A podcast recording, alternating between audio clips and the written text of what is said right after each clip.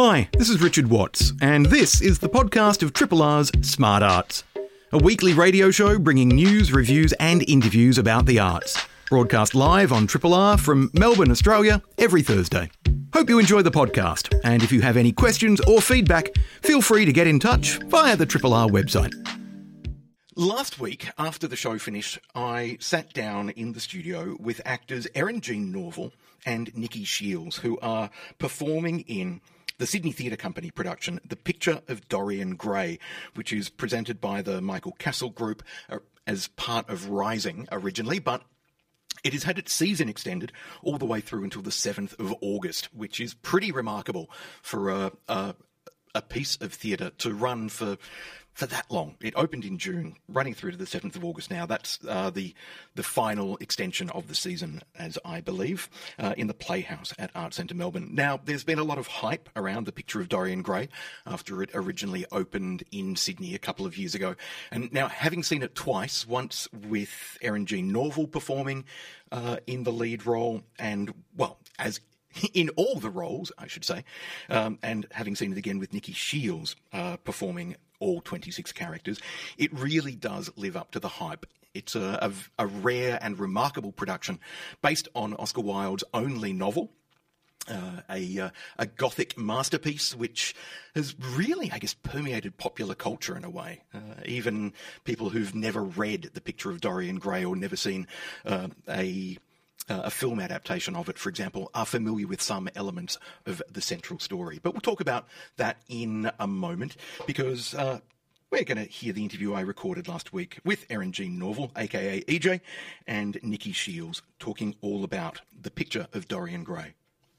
Eryn Jean Norvill, Nikki Shiels, it's lovely to have you both in the studio, and congratulations to both of you on your performance not only as Dorian Gray, but as 25 other characters, which is just daunting and terrifying for me as a non actor to think about. EJ, we'll start with you. What was the original attraction of playing not only Dorian Gray, but all the other characters in this production?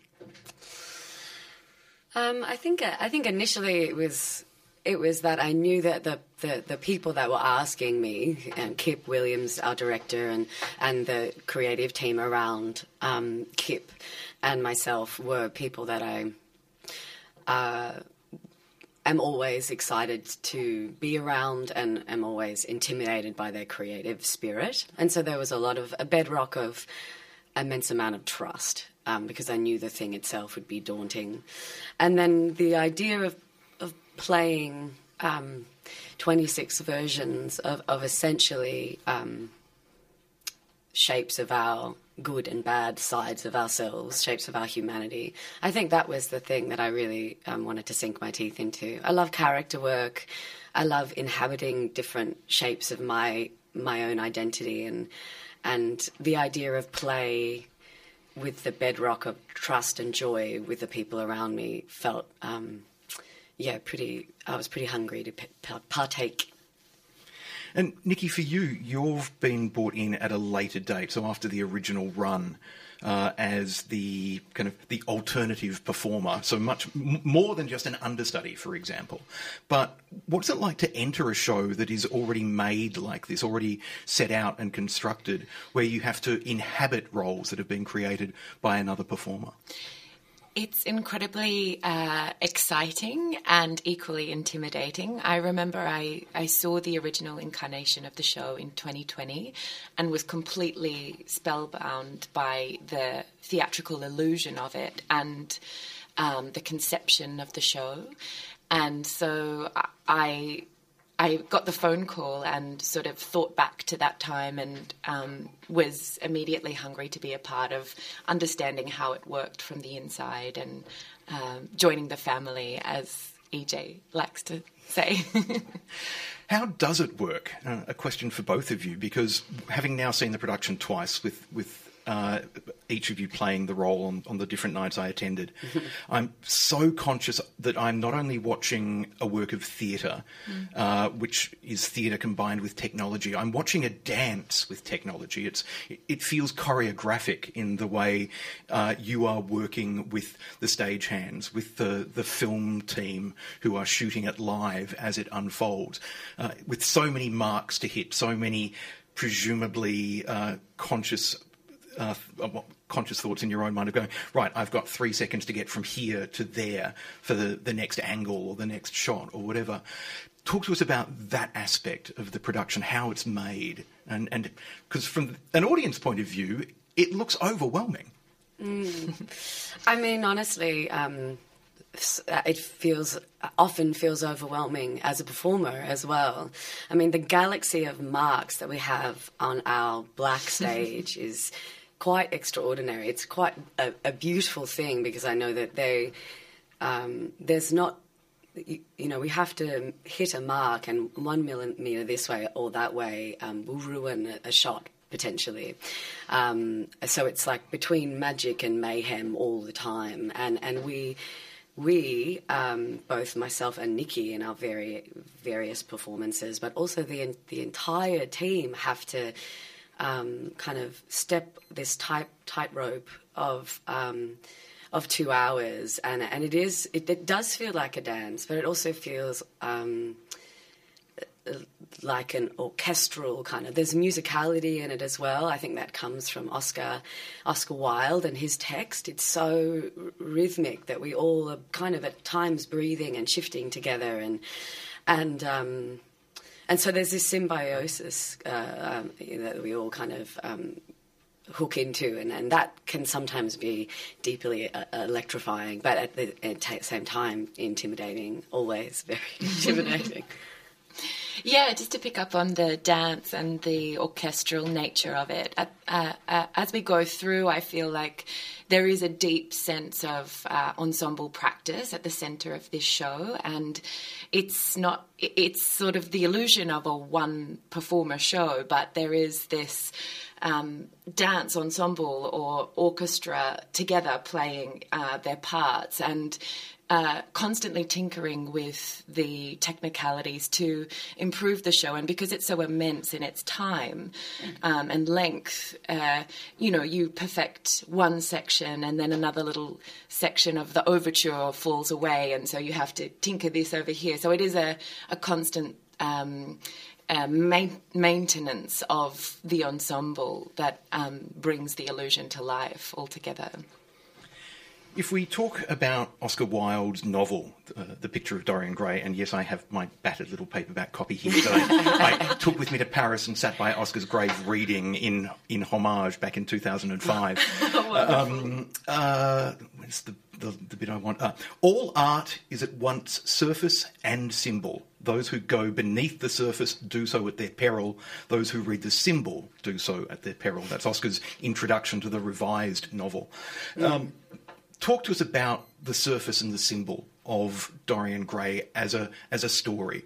On the surface, it's the it's a gothic novel about somebody who is effectively selling their soul to remain young and beautiful forever, and how that plays out. But as we watch this contemporary production, there's so much more that the work is about, both visual and beneath the surface. So perhaps uh, both of you talk to us about the themes of the novel and how you feel they play out in the stage production of Dorian Gray.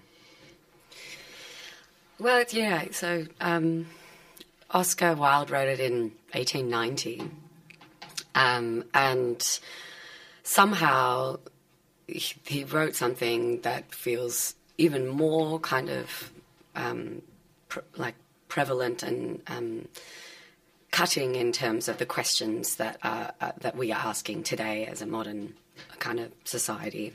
Um, I think so. Questions like what is the moral responsibility of the individual? Do we have a conscience? Um, do we have a soul? Uh, what impact um, do we have on our on the world, and what impact do other people have upon us? And then the question of technology and how technology is used in the piece, mm-hmm. how that um, with that you know, in those questions, um, the idea of how technology impacts upon our identity and how we use technology to um, impact the world around us and the people around us, and how do we integrate technology into the idea of uh, a soul.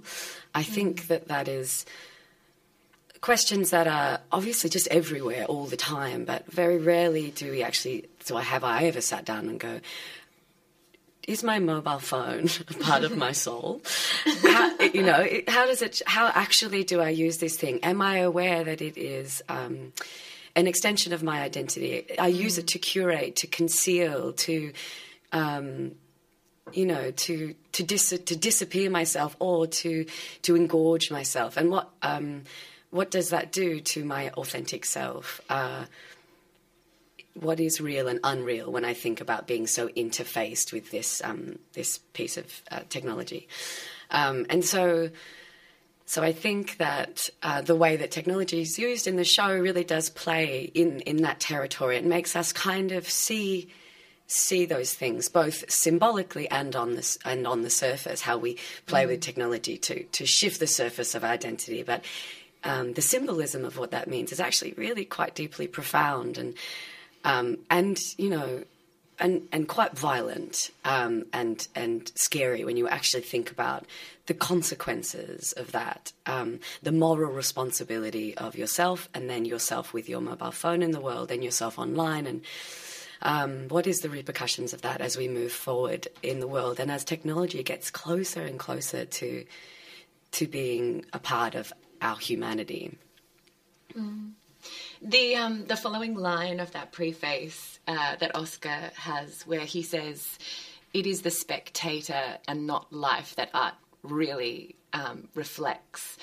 Uh, in some ways, I feel like this production has brought the um, the moral questions that he has um, he's asking in the original novella into the 21st century, century via via mobile phones and technology. And I like to think of the production as holding a mobile phone up to the up to the spectator rather than a, a mirror, because in some ways um, that's what our contemporary world has become, and especially around the um, the sim the sorry the themes of influence in in the piece and the the contemporary idea of the influencer. Mm.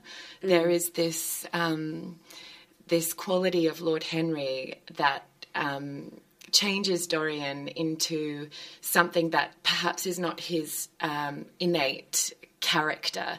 And I feel like this is what we are seeing um, and are overwhelmed with as. Um, on social media platforms and um, the idea of the self as image and the fractured self and um, that that is kind of changeable from day to day depending on our whims and moods and that's very much at the center of um, what Dorian is exploring in in the piece. One of the things that delights me about the play, and now, as I say, having seen it twice, the fact that there is so much complexity in it. Uh, it's amazing that it only runs for two hours.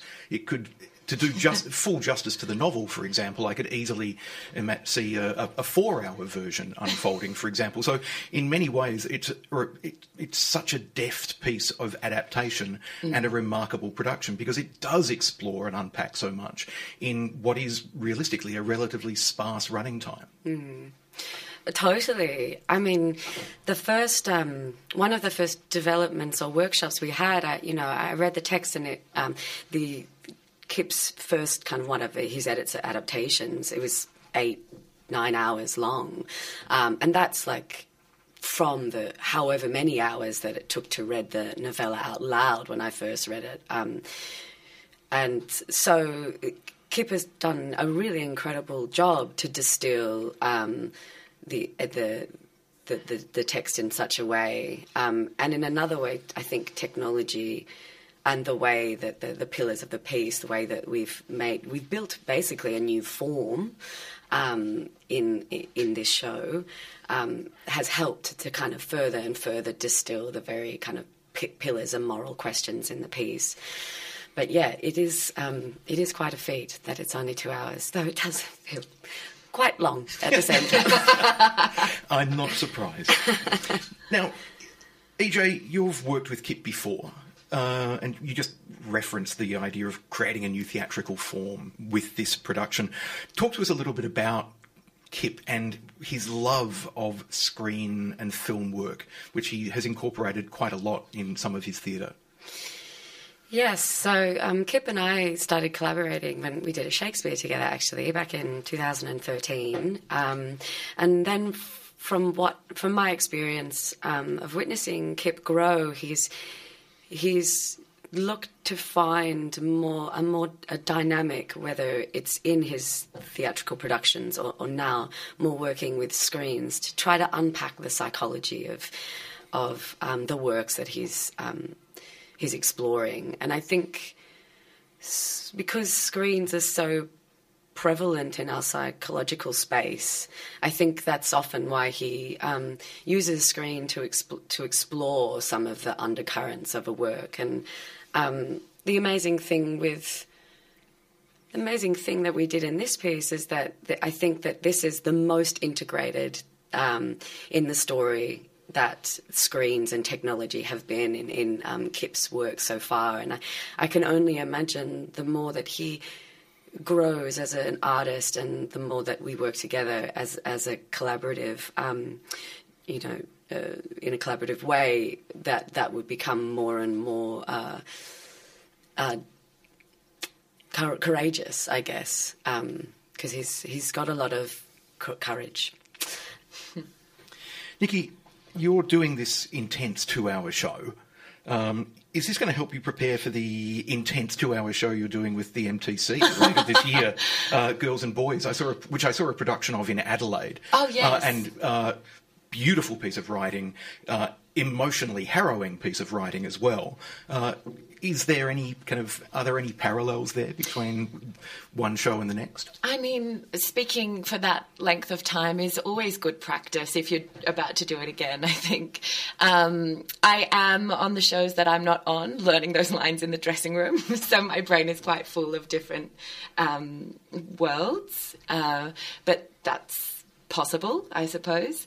Um, the the play is quite different uh, and completely um, asks a different thing of me as a performer. So I suppose um, any show that I undertake is preparation for the next show. That's just how I see um, the progression of theatre and myself as an artist. So yeah, my tongue's getting a workout. In terms of next shows. Uh uh, Kip, who has adapted and directed Dorian Gray's uh, directing a, a, Jekyll and Hyde for the STC later this year, and I believe using some of the same kind of techniques as in this production. EJ, what are you expecting to see from that production? Well, I mean, the amazing thing about Kip is that he um, he always surrounds himself with uh, people that are, are quite um, incredible artists and, and keep him honest and um, curious. And so I imagine that. I imagine that it'll just be a combination of all the wonderful people in the room that will, will shape a completely new version of how he wants to use technology and theatre in, in what he terms as cine theatre.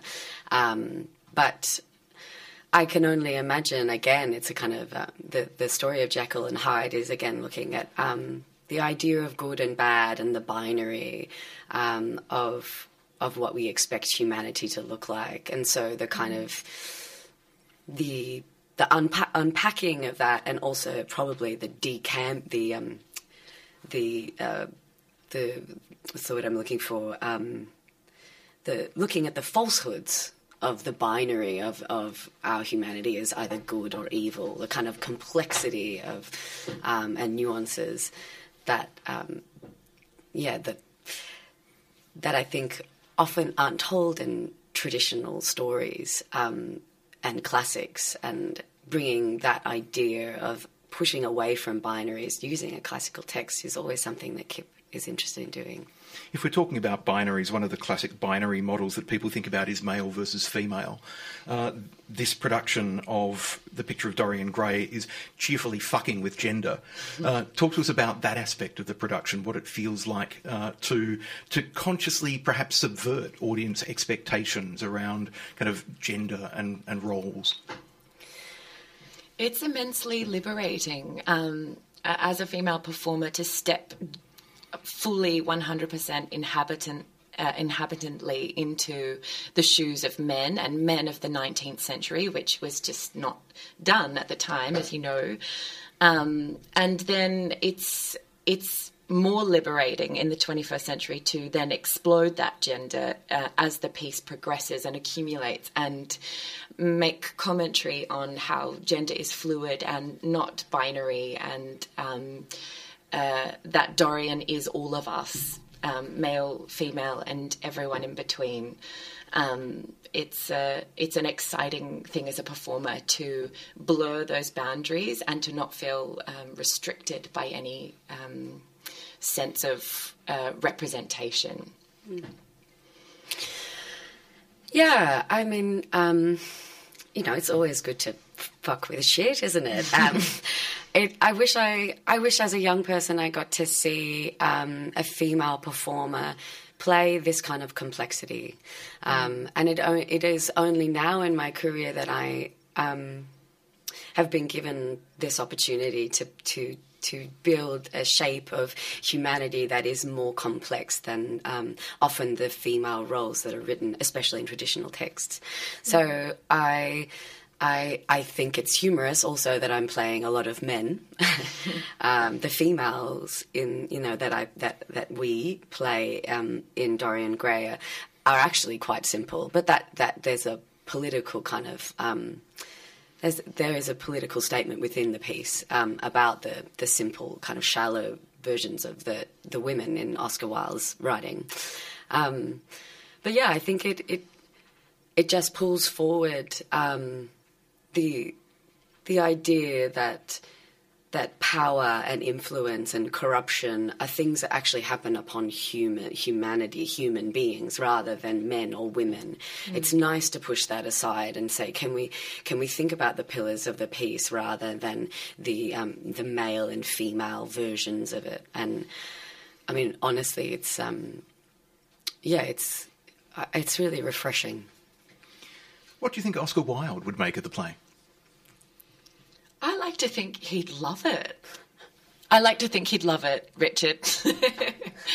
um, I yeah, it's sort of he in his um, introduction in the novel he describes himself as um, Dorian being the character that he thinks he he wants to be, Basil being the character that he is, and Lord Henry being the character that everyone else thinks that he is.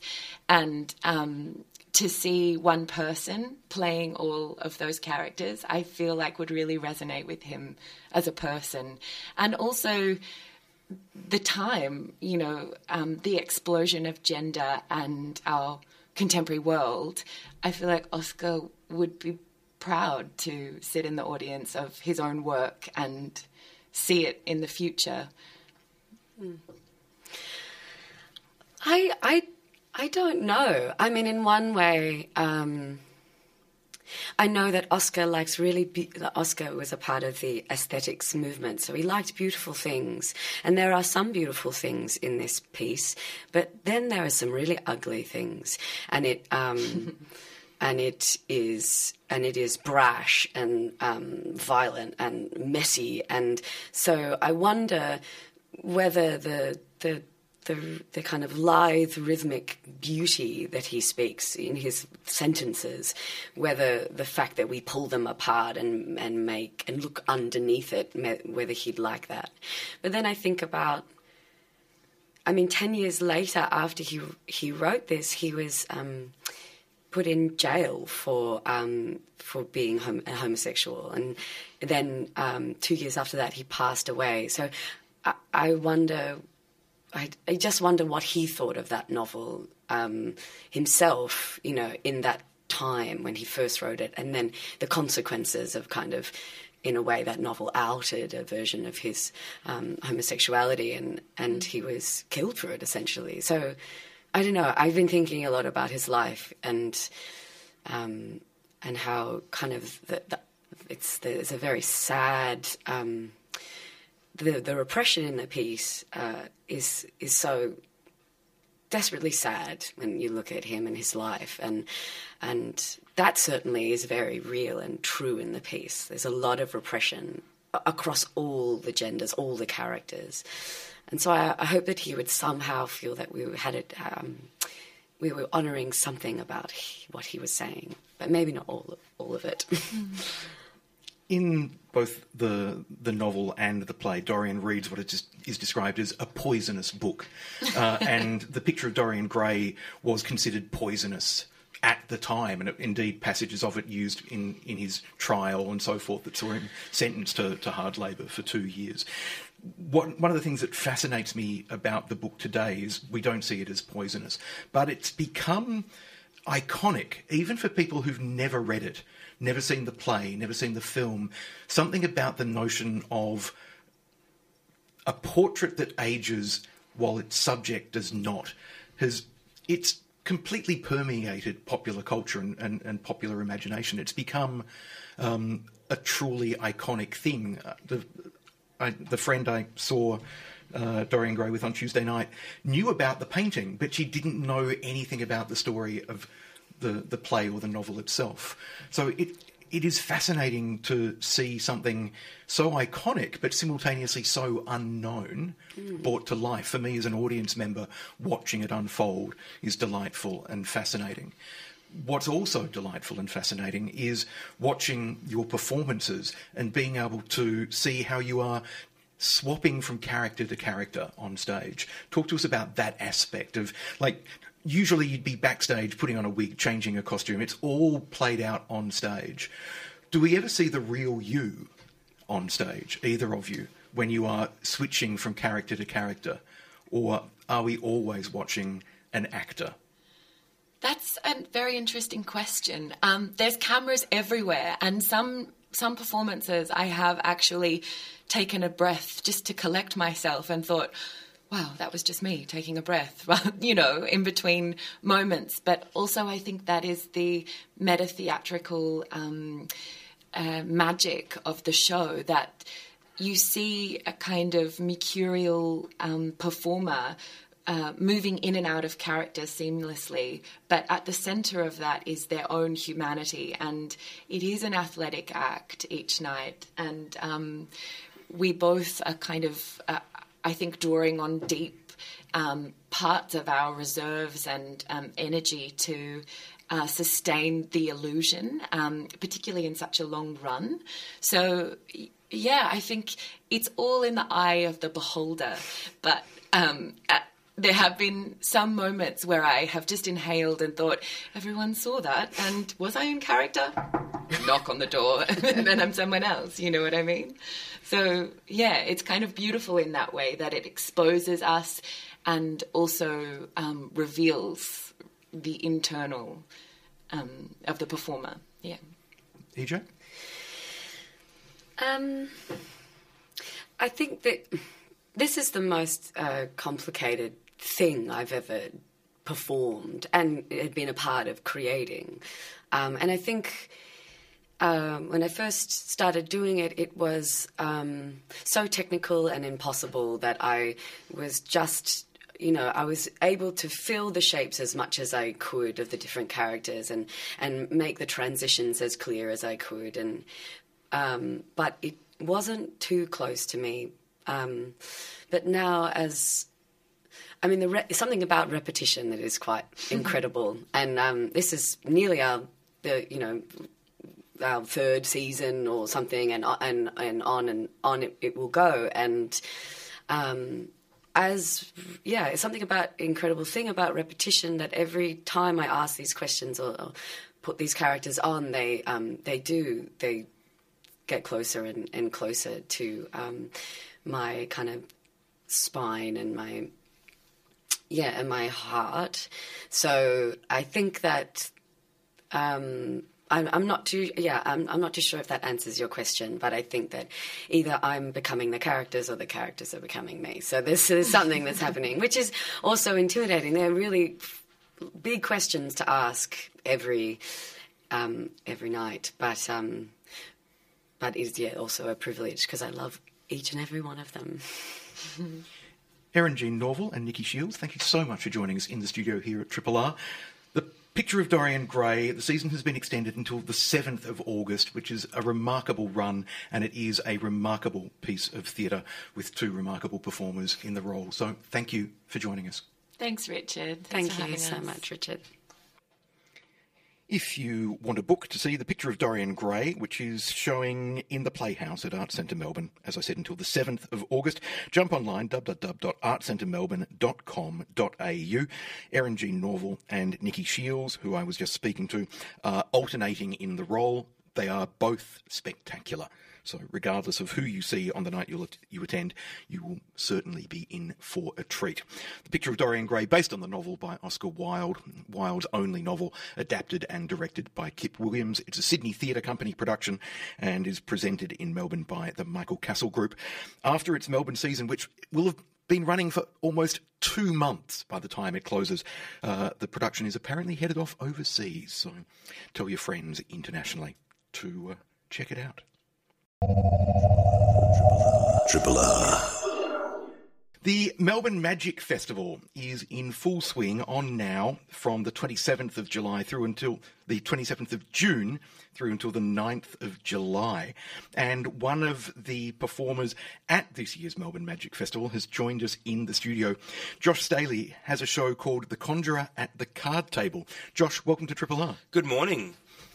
How did you get into magic as an art form? Yeah, I think I think everyone really gets into magic at some point in their life, and the story will probably sound quite familiar. You either get a magic kit when you're a little kid, or you might visit a magic shop. For the uh, old is the wrong word, but for the people older than me listening, you might remember Bernard's Magic Shop uh, in Elizabeth Street, and that used to be my place to go. So in the school holidays, my brother was actually the first magician in the family, and uh, him and me and my mum would go to the Bernard's Magic Shop for school holidays, and he would go to the serious magician section, and I would go to the, the pranks and jokes section and get like a, a whoopee cushion or something, which I thought was pretty amazing. Uh, eventually, he grew out of it, and, and he does Iron Man's now, um, and I do card tricks. The fact that you've stuck with it is kind of interesting because, as you say, yes, lots of people flirt with magic at some stage in their life. I certainly remember being maybe, I don't know, eight or nine and going, oh, magic acts, that looks fun. How do I do some of this? And then after a couple of weeks, I don't know, going back to dinosaurs or yeah, whatever exactly. you do.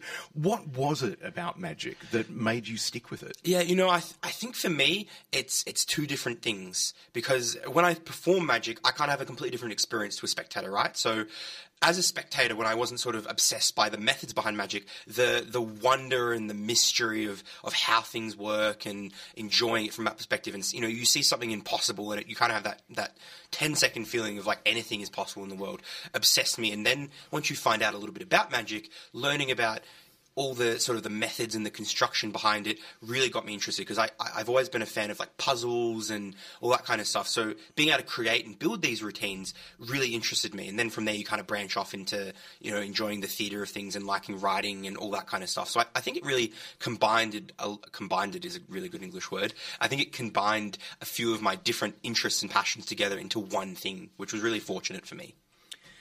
In terms of magic as a performance mode, as an art form, let's break it down because there's different styles of magic, aren't there? there? Are. So some people will be expecting, if we're talking about magic, are we talking about grand illusions? Are we talking about intimate close up work? Are we talking about mentalism and mind reading? What's your particular area of focus? Yeah, so I'm, I'm pretty. Um broad in my interests. Uh, this year at the Melbourne Magic Festival, I'm doing a show called The Conjurer at the Card Table. So, as you might expect, uh, it's mostly focused on card material.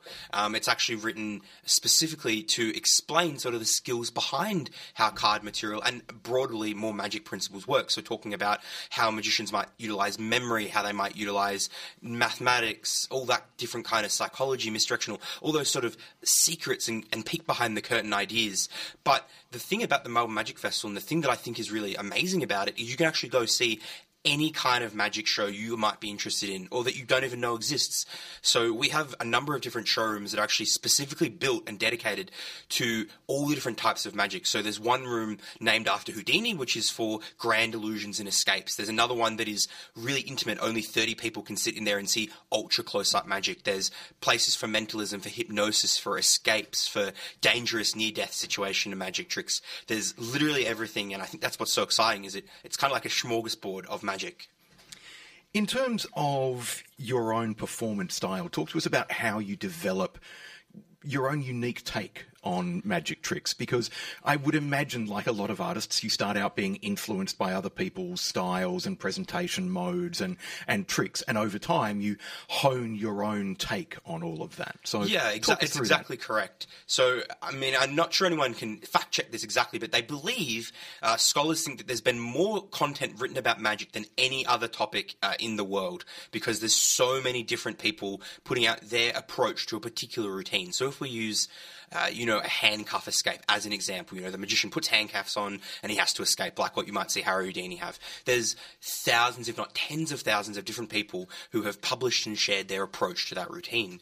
So for me, it's kind of like picking something I'm interested in doing, where the, wherever my inspiration has come from, and then you go through each of the other magicians who have come before me and look at their approach, and you kind of cherry pick the things that you like from their routine, whether it's a particular part of the method, or maybe if we're talking about handcuffs, the type of handcuffs they use, or maybe it's part of their script or presentation or whatever it is, and you kind of take bits and pieces from other people's uh, presentations of it, and then you start combining it together, and, and, then sort of you slowly sort of figure out what works for you, what doesn't work for you, and then after sort of a few go rounds and a few performances. It, it basically is no longer anything like those other things because you've now added so much of your own style and presentation into it that it has now transformed into something else, and then someone's going to see your work, and the process sort of continues over and over again. So things like card magic that have been published since the 1300s in, in a book called Discovery of Witchcraft have gone through so many iterations that basically everyone has versions of, of everything, and it's almost like a toolbox. You know, I have my different tools and techniques that I can then combine in different ways to make new or interesting things. In terms of I don't know the the the basic and idea of a card trick. Mm-hmm. How does that become magical? Right. Well, I mean, I think it all becomes down to what your description of magical is, because obviously there's a lot of different ways to approach a card trick. If I asked you to pick a card and you shuffled it back into the deck, and then I found it, that sort of is an oversimplification of what really could happen because I could tell you I'm going to memorize the order of the cards, and then you tell me what your card is, and then I can tell you what number it is in the deck because I've memorized the order of them. Now, that's not necessarily magic in the sense that it's impossible, but it is pretty magical that I could memorize the cards rapidly. But then on the other hand, I could put them on the table and tell you that a ghost is about to enter the room and cut to the cards, and they you know, eerily separate at the right position. Now, that is magical in the sense that it's impossible, but you also know that it's not really a ghost that's doing it, right? So I think the, the amazing thing and the fun thing about magic as an art form is that it really allows magicians and performers to sort of explore other things that they're interested in. So if, you know, I'm, I'm really passionate about mathematics, I can sort of tailor my card trick to be around that and share my passion with you. And I think that's what makes the best magicians the best magicians, that they're not just doing a card trick, but they're, they're sharing a piece of themselves with you, and they're they're putting this other stuff on top of it. So it's not just a card trick, even though a card trick is really magical in my opinion, but it's all about adding that those additional layers, and that's where the theatre and the storytelling and all that kind of stuff comes in, and that's something that I'm really passionate about as well. It really strikes me that magic is akin to opera in in a way, in that it's an art form which involves multiple other art forms. So in opera, you have music and singing and dance and uh, and theatre. In magic, you've got you've got the actual the essence of the magical trick itself, but then you've also got theatre skills, comedy skills. You know, it, all exactly. those elements. Yeah, I mean, I you know, as a magician, I have to wear many hats. The bulk of my work is not really spent quote unquote as a magician. You know, I might only do one hour show next week. The rest of my day is spent being a marketing executive, putting out all my promotional work, being a writer, doing scripts, doing storytelling, doing research, all those different things. So it really requires a massive amount of knowledge in a variety of different areas to put one thing together. And I mean, if we're using the card trick example, it might only last one minute, but that one minute of time can take months and even years in some respects to compose that particular thing when you consider all the different elements that have to go into it. In terms of doing card tricks, how physically nimble do your hands have to be? Uh, yeah, I mean, uh, I'm I'm pretty passionate about sleight of hand, and um, I personally love practicing, you know, advanced, difficult sleight of hand that, that as a spectator you might never get to see, and, and probably will never even get to appreciate.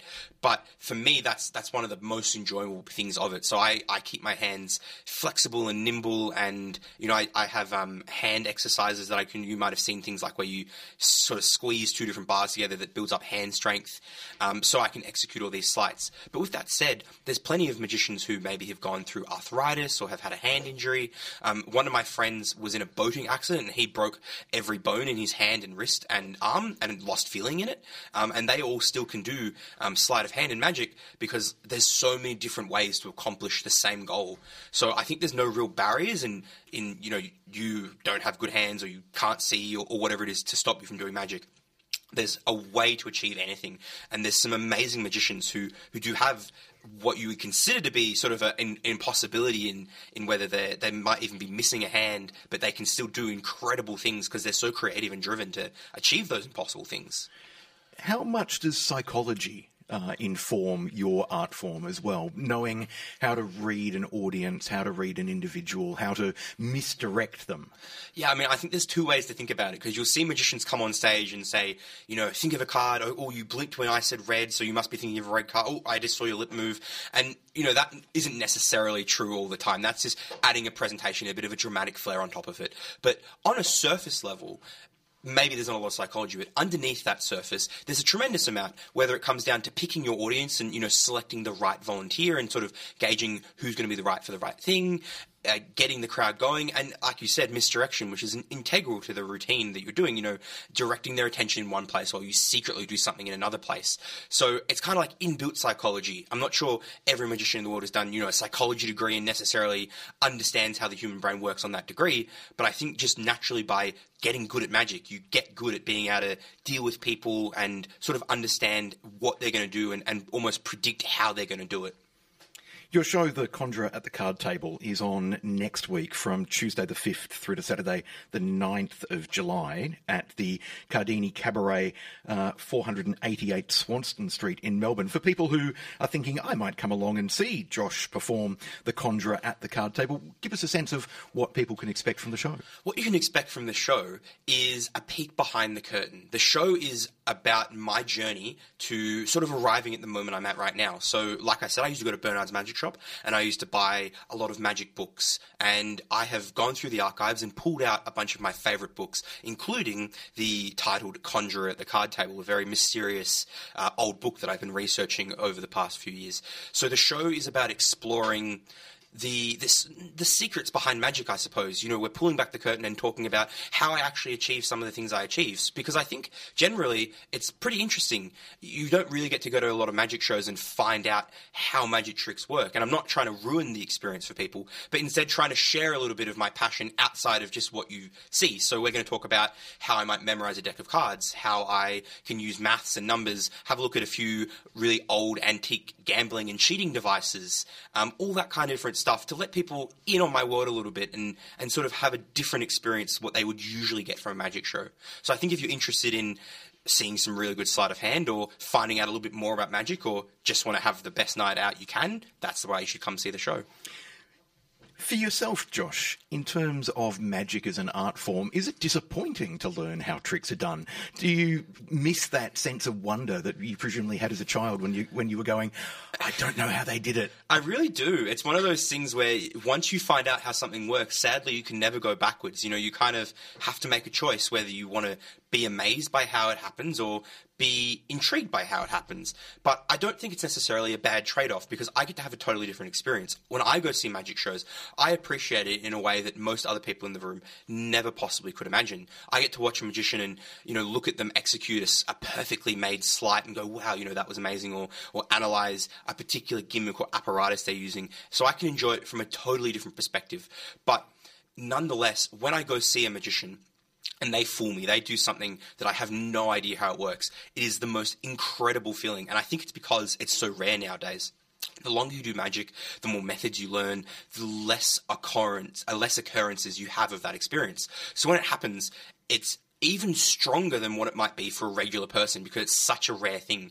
Before COVID started, I went to Japan and I went to a tiny little magic bar. There was only eight of us there, and, and the guy performing didn't speak English, so there was a, a, translator, a bartender was translating for me, and he did a mentalism piece. He, he read me and my girlfriend's mind, and I was so lost in the performance of it that I wasn't really trying to figure out how it worked. And he did something, and it just it just got past me. I had no idea what happened, and I really didn't want to know. He he was very nice, and we were chatting afterwards through translator, and he, he offered to explain it to me, and I had to say, you know, please don't tell me because I really wanted to just enjoy this moment of not knowing how it worked because it made me feel like the other seven people in that room, and it was such a good experience. So I think magicians are always kind of on the hunt for that. Are there any other magicians at uh, the Melbourne Magic Festival this year that you would recommend?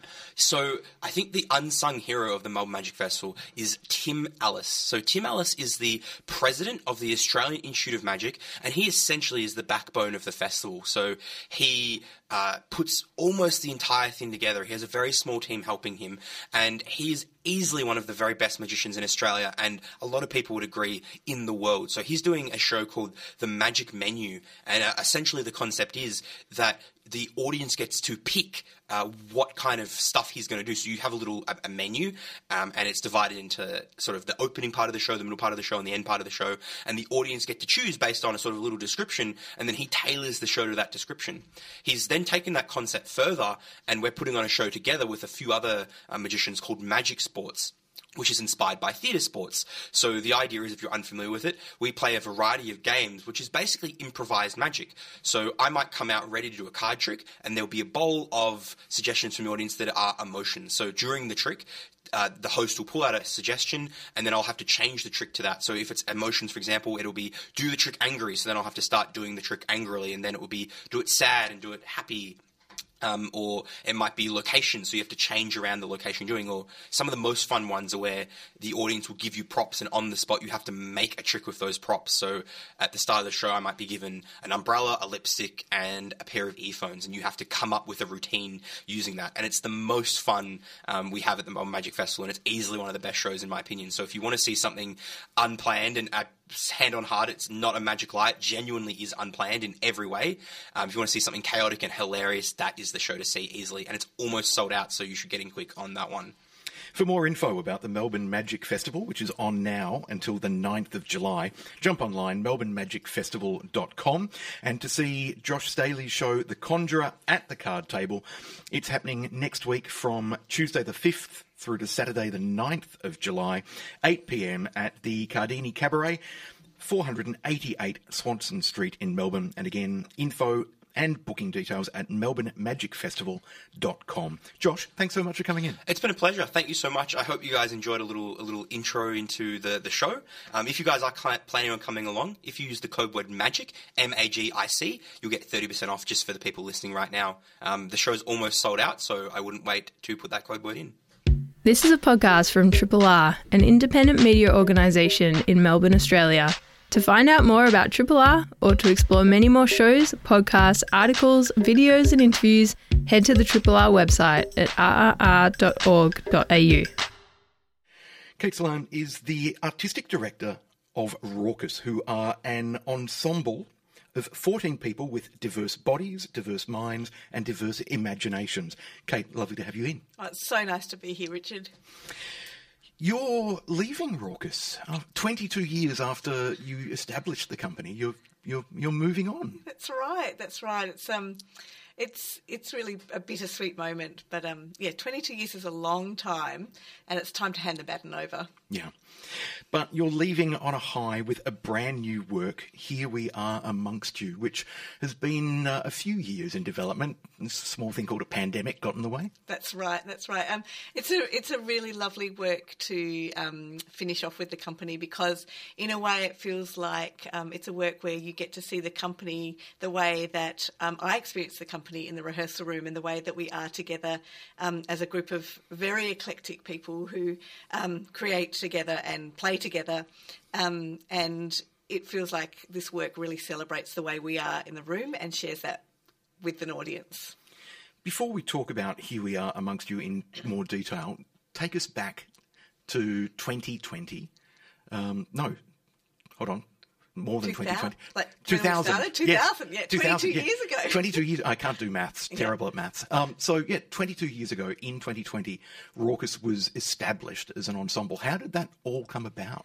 Well, I mean, the lovely thing, and I love this about how Raucous came about. We would, it was never the intent to start a company. Um, and if someone had told me, if we you know, time travelled and said you're going in 22 years you will have established a company that would have made all this work together, um, I would have been very shocked because actually I was just employed to um, direct a small show to open the National Cerebral Palsy Conference.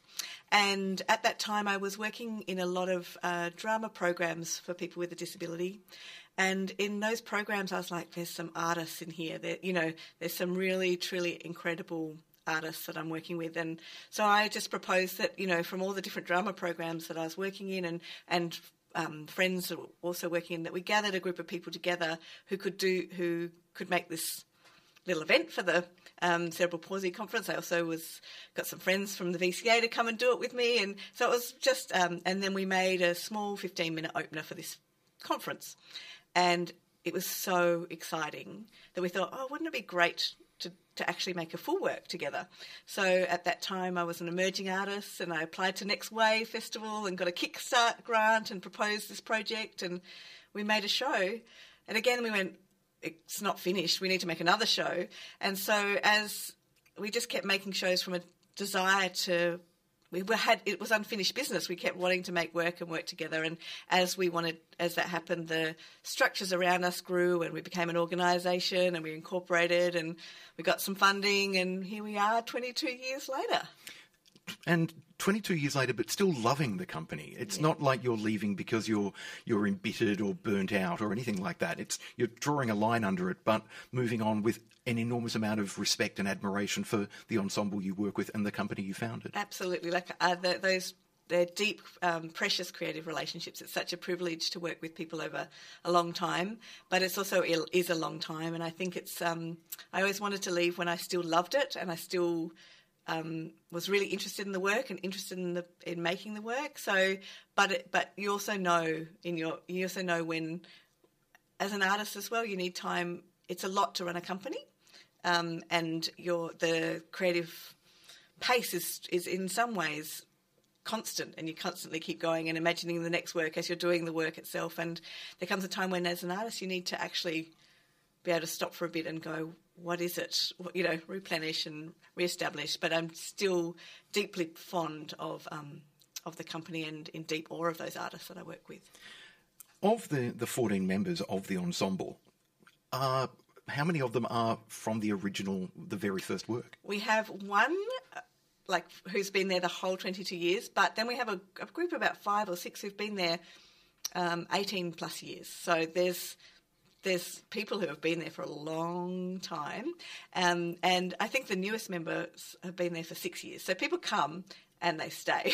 It's um, it's very hard to leave, as I'm now discovering. Um, um, and and the it's not only the ensemble; it's also the creative team of um, the designers. We've worked together over 18 years, so that's pretty special too. Which means you have a remarkably adept artistic shorthand together with both performers and the, the designers. Yeah, it's like if, I think people come into our rehearsal room and think we're speaking in code. We had a, we had a student from VCA watch us work, and he was like, "But how did everyone know what to do?" And he thought there was some sort of magic. Um, but we just have been together for so long, we kind of just know how to do it. And um, yeah, he he was really going it felt like something magical happened, but I didn't know how it all happened. yeah. Having been in a room and watching uh, the Raucous Ensemble devising at one point, I can imagine that because I remember a sense of thinking it's like they're telepathically linked. People know kind of uh, without having to, to spell it out or know it. There was something electric in the room, a shared electricity. Yeah, I think that's one of the things I love the most about it. And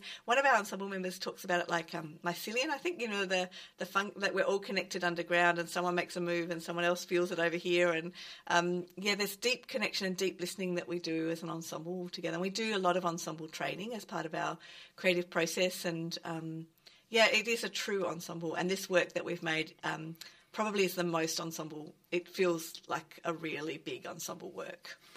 What did you want to set out to make with Here We Are Amongst You? Well, uh, it's interesting because we conceived of the project in a time pre-pandemic, and um, and and actually just start. We'd had very before we went into the period that we went to. We just we'd only just started to touch on it, and we began by kind of asking ourselves, you know, what do we feel like the world needs right now, and what matters to us, and um, if we were going to create a gift for the an audience of this time, what would that look like, and what would that feel like? And so we um, we explored that, and then of course. Um, you know, 2020 happened. So this was just at the end of 2019, so right before we went into lockdown. So then we had uh, we asked that question again in lockdown over Zoom, and we asked it again in 2021, and um, and our answers kind of crystallised. But it's actually interesting if you look at our responses in 2019. It's not wildly different from the work we make. The thing that's changed the most is just the joy of actually being together and what that means. And I think we were so excited when we could become back in the room together that the show is full of the exuberance and joy of just actually being together. And also, we share that with an audience because we're so delighted to have an audience with us. You're presenting the show in the round. So you sit, you sit this. It's a one circle. So you sit in a circle, and the action happens in front of you and also behind you. But um, there's it's not there's no audience participation. So you're very much invited to just uh, receive the work. You don't have to be part of the work. Um, and you're not lit at any time or asked of anything at any time, but you're immersed in it. You are inside the work, and you can feel the wind of performers running behind you, and you can hear them breathe, and they're very close to you in a socially distanced and COVID safe way, of course. But um, but you can feel, you can get to see them because I I really wanted people to see what I see, and that's I get to see them work really up close, and the the detail and the subtlety and the you know what we were talking about before, how connected they are. You can see the ripples because if you're that close, you can see the ripples of them responding to each other through in the space. So it's quite beautiful to watch. It sounds almost like um, an opportunity for the audience, the, the closest that the audience will get to being in the rehearsal room, to actually to to sit and and share in this intimate way. The the not necessarily sharing in the creation of the work, but but almost living the work alongside the the artists. Yeah, that was our hope because our our rehearsal room is um, it's a really special and precious space, and it's it's a space where you know you've got fourteen very different people with very different ways of being in the world and thinking about the world and processing information, and somehow we managed to negotiate and work together and find ways of translating um, conversation so everyone can participate and understand. But we also just like really love being together, and it's very joyous and very rowdy, and we go on tangents like no business, and um, and it's actually a, a really beautiful place to be, full of love and care and a bit of play and mischief. I would say they're very rowdy. Trying to Thus the name Raucous. yeah, that's right. It's very well, you know, that's that was the first word when we're going, what what are we? We're raucous, you know. So that's um yeah, so you get to experience that when you as an audience member and that's um I think as a final show it's really lovely to go you get to to share what I've loved and see and get to experience, um, and then audience gets to have a bit of a go experience of that too. I started this interview by describing uh, Raucous, the, the ensemble, uh, as 14 performers with diverse minds, bodies, and imaginations. Talk to us about that definition of the company, because uh, and how have, how has the way you describe the company changed over time? Yeah, so um, because there's 14 different people and everyone identifies in different ways, and um, some uh, people in the company um, proudly proudly carry a label. Um, you know, uh, we've got someone who's who wears a sash that says autistic pride.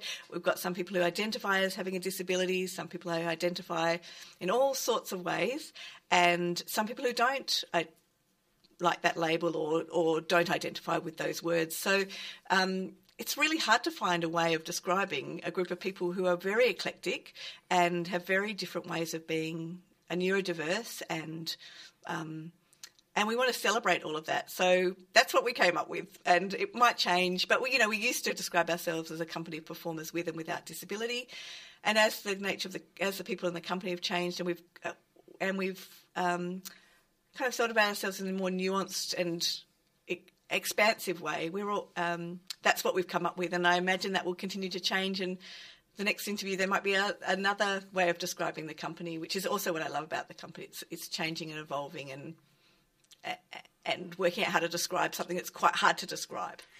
It feels like it would be a very liberating company to work with because you've got so many different people and different energies and ideas and enthusiasms in the room, as opposed to just a trad theatre company where you've got like I don't know three cisgendered kind of actors or something. Uh, there is an unpredictability to Raucous, and that is palpable in the work the company creates. Yeah, there's a little bit of anarchy as well in there, you know, and and it's it's an interesting role as a director because, um, you know, and I think that's what's interesting about Raucous. It's deeply rigorous and very refined in the and the work, but also anarchic and rule breaking and free, and so it's got this kind of. Um, you know, you're in safe hands because they're very professional ensemble, but they're also love to break rules and play, but they're from a place of of deep listening.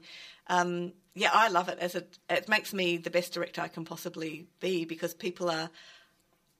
You know, I've never had to think about the language I use as much as when I work with Raucous because people go, when you say, you know, I use all sorts of metaphors and people going, do you really want me to, you know, do that? And I go, no, no, I was describing it like this. Or so, you know, I, I, I think it's made me the best director, and I love the challenge of it of finding ways in for everyone. That notion of making you the best director uh, intrigues me as well because you are directing the energy and the ideas of the company. They are the ensemble are coming up with the ideas, and yeah. you're.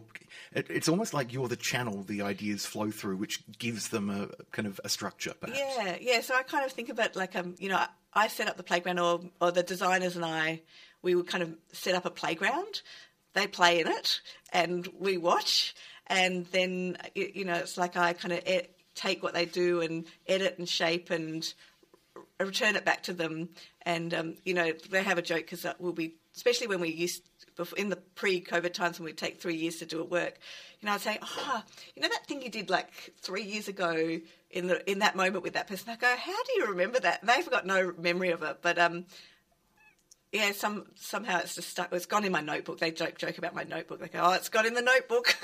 we'll see it three years later." Except now you won't.